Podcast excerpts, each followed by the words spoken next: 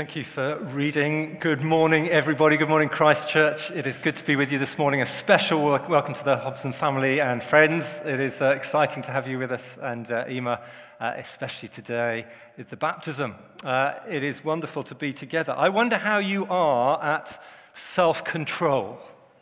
How is it? How you with, with temptation and, and resisting temptation? I, I, I wonder. I have to say, I'm pretty feeble. When we have chocolate in the fridge, which is where we always keep our chocolate, I know that my heat map around the house will be red and bright around the kitchen and in the, in the fridge. I mean, I, I find it very hard to res- resist. I, I love people who I find who have sort of strong self discipline, you know, that iron will. Uh, my, my dad is amazing. When, when we were kids growing up, you know, we'd have the box of chocolates occasionally, and, and they'd go round the, the, the family, the five of us, the kids, and, and my mum, and, and dad, and, and, and we'd take one straight in. You know, we'd hope for a second time round, take another straight in. You know, occasionally on the best days, a third time round, straight in. And uh, uh a few hours later, I'd go into my, my dad's study, home, and, and he'd have these three chocolates lined up on his desk. You know, you could go several hours later, he'd still have two there. Even the next day, there'd be at least one. Uh, he had this amazing arm. Well, I thought, well, maybe this is just a generational thing. I mean, he's wartime generation. They sort of rationally, you know, they know how to do that. And I thought it must be that, except my mum, who is now 85, cannot resist chocolate at all fact, my dad has to hide any chocolate that comes into the house at her permission to, so she doesn't eat it all. Uh, the problem is my dad is losing his memory a little bit, and so he forgets where he's put the chocolate. Then he, there we are. I, I, don't know what you're like with, with the self-control, with temptation. Of course, the passage this morning that we are looking at is around this whole theme of temptation, but of course something far deeper and more profound uh, than chocolate in the fridge. And I think we should pray as we come to this passage that God would speak to us. Father, we pray this morning as we gather here. We've got your word in our hands and your spirit in our hearts. And we pray, Lord, through this passage, you would speak into our lives and give us ears to hear your voice, we pray. In Jesus' name. Amen. I mean, if you've got the Bible there and you want to keep it open, page 1030, that would be good because we're going to be following through this passage in a bit. But we've been studying Luke's Gospel over these past few weeks uh, here at uh, Christchurch, if you're a visitor. And uh, Luke is a historian who, uh, uh, he says right at the start, has been carefully investigating and researching and pulling together eyewitness accounts and putting them into an orderly account. he's been introducing us to, the, to Jesus, to who Jesus is. And uh, uh, last time we saw through the baptism and the genealogy of Jesus, we saw three things about uh, Jesus. He is the, um, the, the, the Son of God. That is the one with all authority, before whom all kings and authorities and powers will one day bow. Uh, we saw that Jesus is the suffering servant. That is the one who came to go to the cross, to come uh, that we might have forgiveness and life. Uh, we saw that Jesus is one of us, a human being uh, in the line of Adam. Next time, we're, going to see the beginning of Jesus' ministry in the next passage. Jesus going into the temple, putting forward his manifesto. Why has Jesus come? What's he going to do? And in our passage, it's before Jesus uh, starts his ministry, the Spirit leads him out. Did you see that? Into the wilderness to be tested. He encounters the devil's temptation. It's this preparation for ministry. And the big question that we're supposed to be thinking and asking ourselves uh, is will Jesus pass this test? Because you see, everyone else who has gone before and since have failed the test. As we read this passage, uh, we should have two other accounts from the Bible in our minds, if we are people who, Luke's original readers, and, and, and us, if we know our Bibles. The first is the person of Adam in Genesis chapter 3. Luke has just given the genealogy of Jesus. He doesn't stop at Abraham like Matthew, he goes all the way back to Adam. Jesus is in the descendant of Adam. And then immediately he tells us about this temptation in, a, in, in the desert, the temptation uh, of the devil.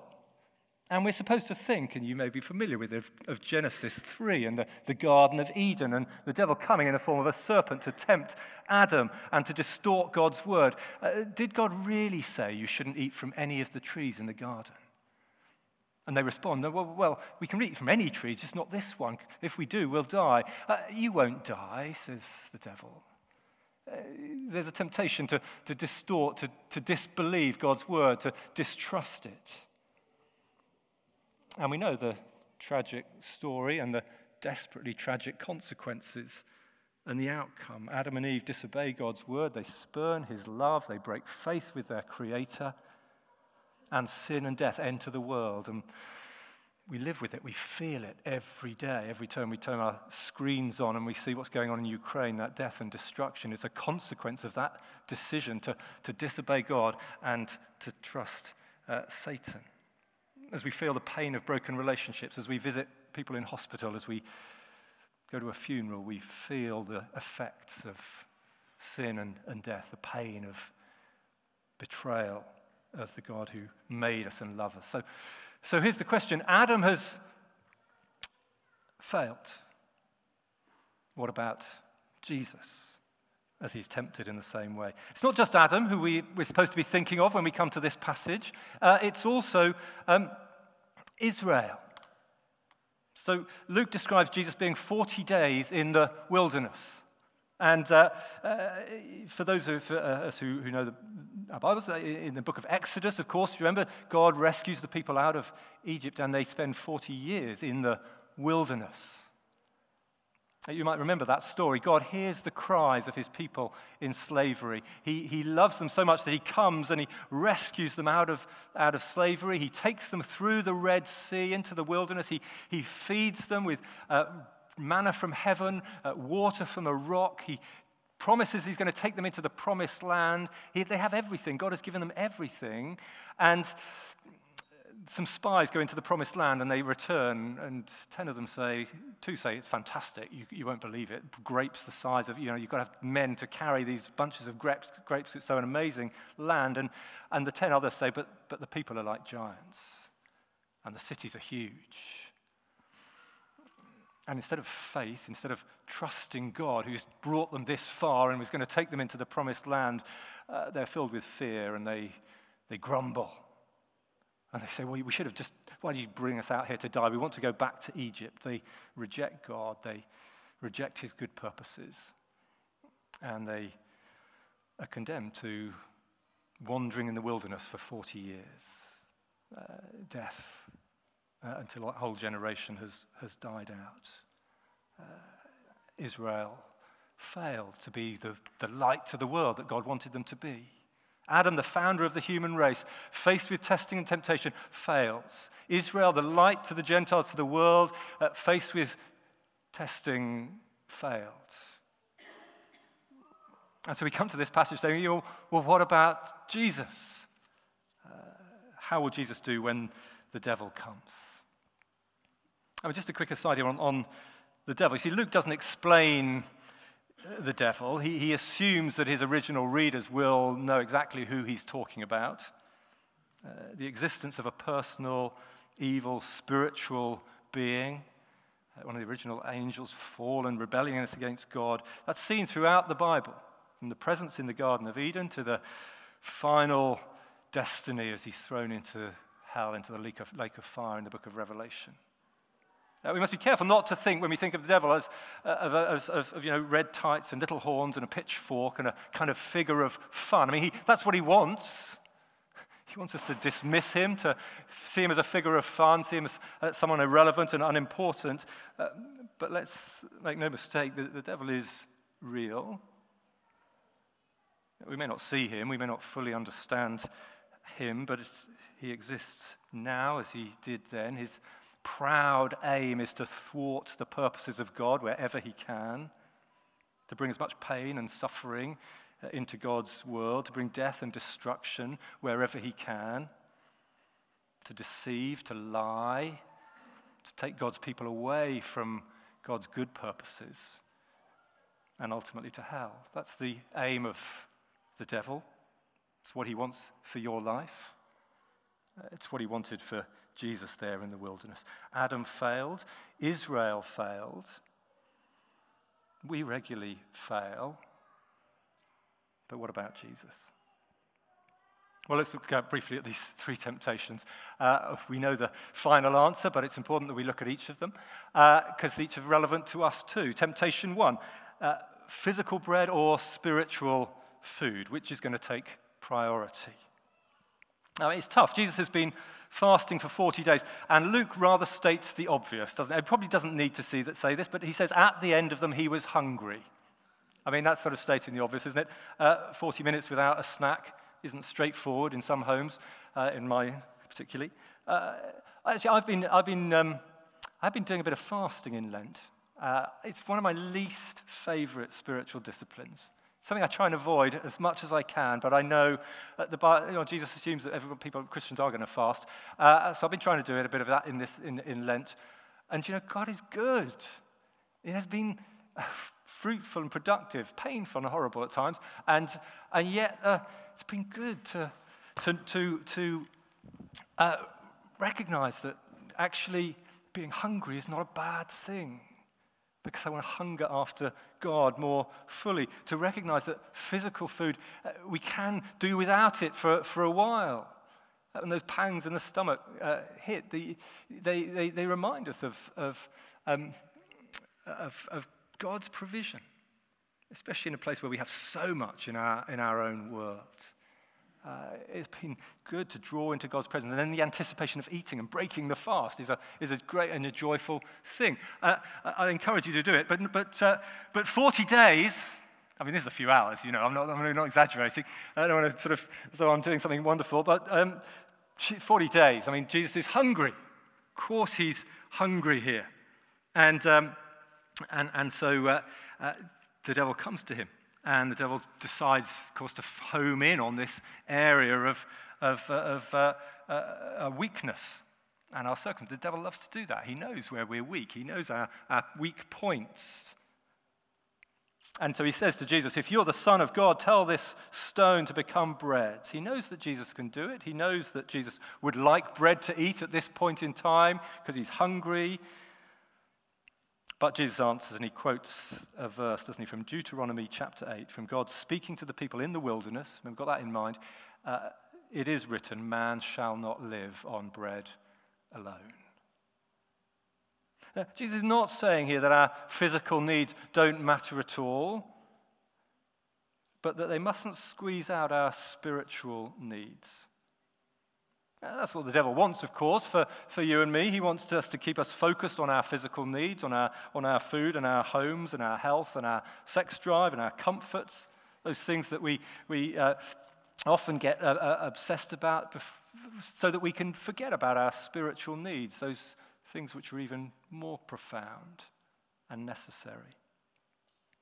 It's tempting, isn't it, to do? You get diverted and distracted from God's real ultimate purposes for our life uh, by all the, the physical, material things that crowd in. Not unimportant, but more important is our relationship with Him. That we don't live by bread alone, but by every word that comes from the mouth of God, from His word. That's what the devil wants for your life to to get you obsessed with your physical appetites, to get you distracted with these things, to pull you away from God. It's what he wanted for Jesus here. But Jesus says, No, man shall not live on bread alone. It's temptation one spiritual need, physical need. Oh God, Jesus says, physical, spiritual need, uh, make that your number one priority. Temptation two is uh, uh, God's way or the easy way. So the devil comes again. You look down at verse 5. The devil leads Jesus up to a high place, shows him in an instant all the kingdoms of the world. Don't, don't um, imagine that the devil is necessarily a physical form here. It's a, uh, it's a, a, voice that's speaking into to Jesus, giving this picture in Jesus' mind uh, of, of all the kingdoms of the world. And he says to him, I will give you all the authority and splendor. It's been given to me. I can give it to anyone I want to. If you worship me, it will all be yours. What the, what the devil's doing here is he's offering a shortcut to Jesus. You see, Jesus is the Lord of heaven and earth, he is the owner of all kingdoms. Uh, it's not as if uh, the devil uh, can uh, offer it. One day, Jesus will, it'll all ultimately belong to him. But Jesus knew that there was a journey before he got to that place of ruling and reigning again. He left the glory of heaven, he'd come to earth as a man, and Jesus knew before he entered into the glory there'd be three years. This is the beginning of his ministry rejection, homelessness, humiliation.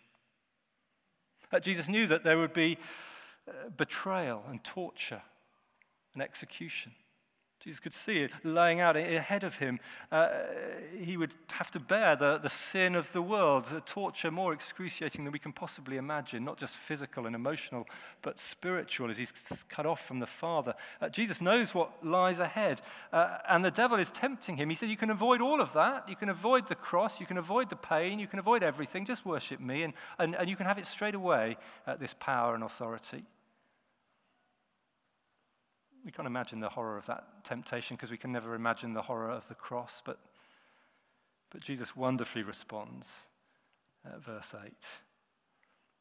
It is written, Worship the Lord your God and serve him only. He said, I'm, going God's way. I'm serving him, uh, my Father, even if it means going all the way to the cross. Know, God has made a, a, great world, hasn't He? We, uh, so many good things to enjoy. Such a beautiful uh, world and, and so many good things.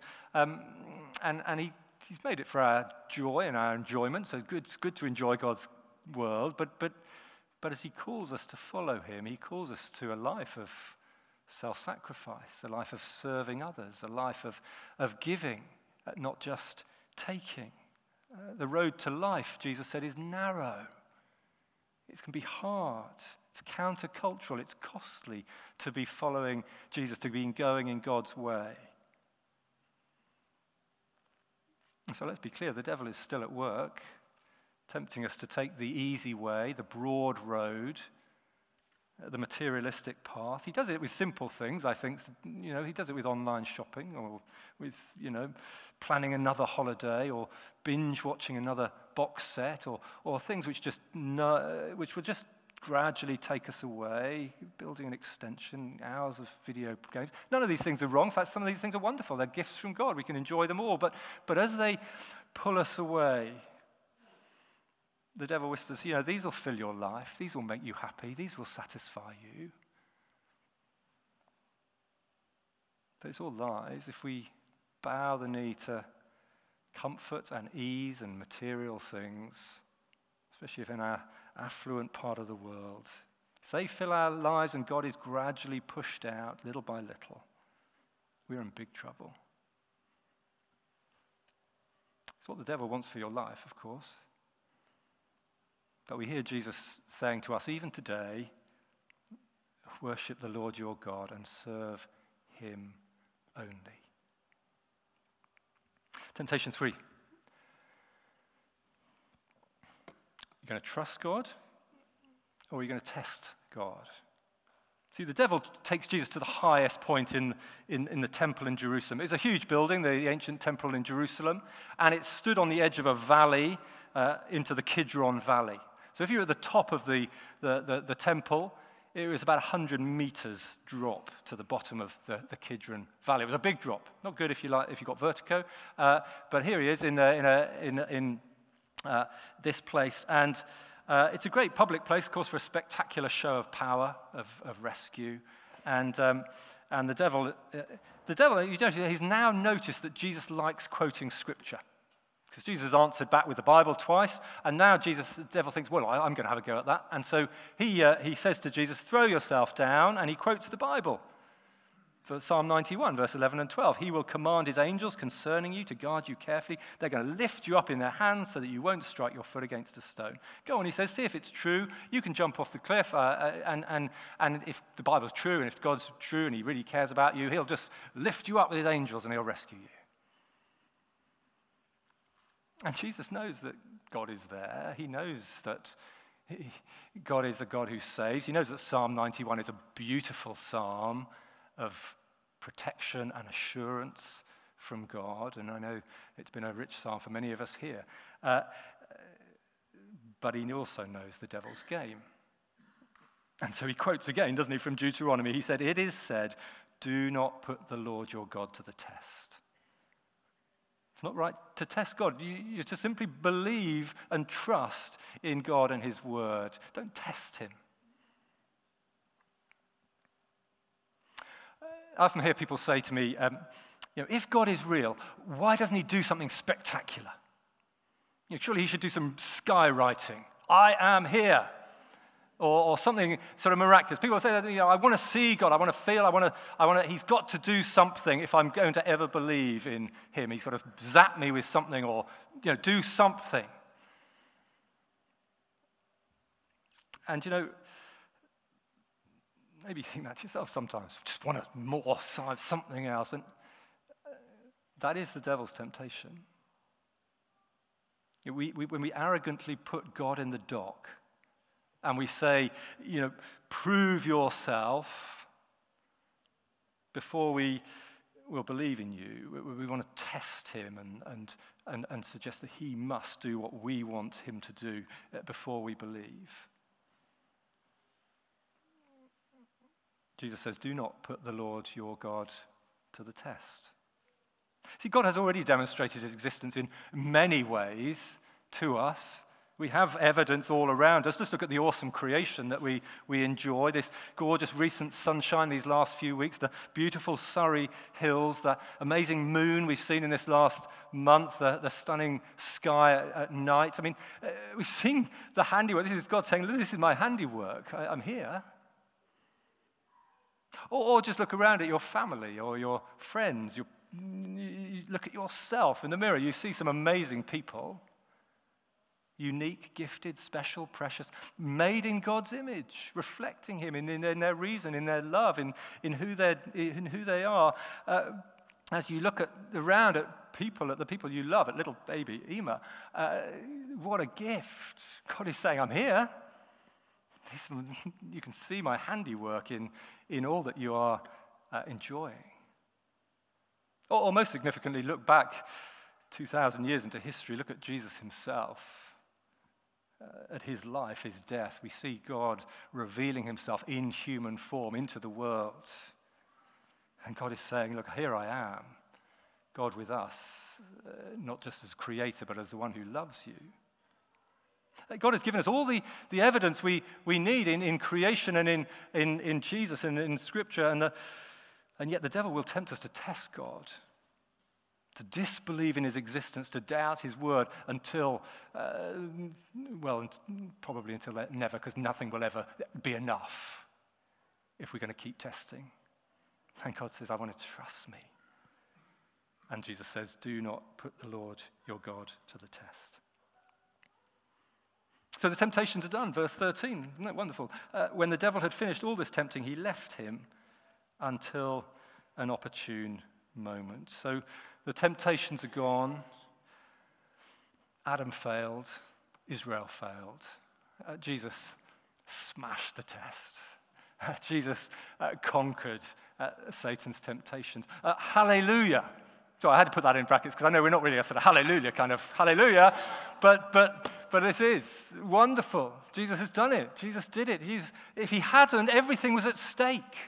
Our salvation is at stake. Christianity falls apart. Our lives, we wouldn't be here uh, if Jesus hadn't that, had fallen at the first hurdle, as Adam had and as Israel had. But Jesus didn't. He conquered uh, that temptation and he continued through to the cross. What does that mean for us? Well, it means two things. It means, one, that when we face temptation, and we will, uh, always, all the time, Satan will continue prowling around like a lion, wanting to destroy you, wanting to deceive you, wanting to take you away from God's purposes uh, until, uh, uh, until, the, until the end of, of, time, until you go to, to be with, with Christ or until uh, he comes again. Uh, temptation coming. Uh, what does this mean? It means, one, that Jesus has defeated Satan. He has done it that we might be forgiven. He's been to the cross. So when we when we do fall, because we will fall, you will fall, you'll be, and, and I know and all of us will have guilt and shame at times. Jesus has given his life. He's conquered Satan. He has given it so that our guilt and our shame can be taken away. Even when you fall again into temptation and you mess it up again, uh, you can turn your eyes back to Jesus. Uh, know that he has uh, won there for you at the cross a victory, and you can know forgiveness and uh, His mercy and, and, be restored again to get up and keep going uh, in your walk with Christ. We have a Savior in Jesus, and we have a strengthener in Jesus. Because we don't have to fall, we don't have to give in, we don't have to when temptation comes. Uh, it was Martin Luther when he was talking about temptation. He said, Look, you can't stop the birds flying over your head, but you can stop them nesting in your hair. It's a good image, that, isn't it? Temptation will be around, Satan will be around. Uh, there'll be things which will draw us away from Christ. We don't have to give in because we have Jesus, who has promised to be with us, to strengthen us, to encourage us, to allow us to go to the throne of grace to find help in every time of need. Uh, let me finish with this wonderful verse. It's one of my, two of my favorite verses. I think uh, um, Keith always even used them in the prayer this morning, second one. For we don't have a high priest, Jesus, who is unable to empathize with our weaknesses. But we have one who has been tempted in every way, just as we are, yet was without sin. They're thinking about this passage. So let us then approach God's throne of grace with confidence that we may receive mercy and find grace to help us in our time of need. This week, when temptation comes, when you're being drawn away from God's purposes, when you're, uh, when you're being tempted to, to put your physical needs before your spiritual needs, to, to, to, uh, to test God, when you're being tempted to, uh, um, to not trust Him, well, go to Jesus. Go to your high priest. Go to the throne of grace. Find help for that moment. We need to stop. I'm going to, uh, let's just pause for a moment. As the musicians come up, we're going to sing again in a moment, but perhaps just, just to pause as they're coming, just for you to, to speak to God, to do some business with God, to ask Him to help you. Maybe there's a particular area right now where you are facing temptation, a particular way where you're doubting, you're being drawn away. You need God's help. Uh, go to Him now in your heart. Uh, ask for that help.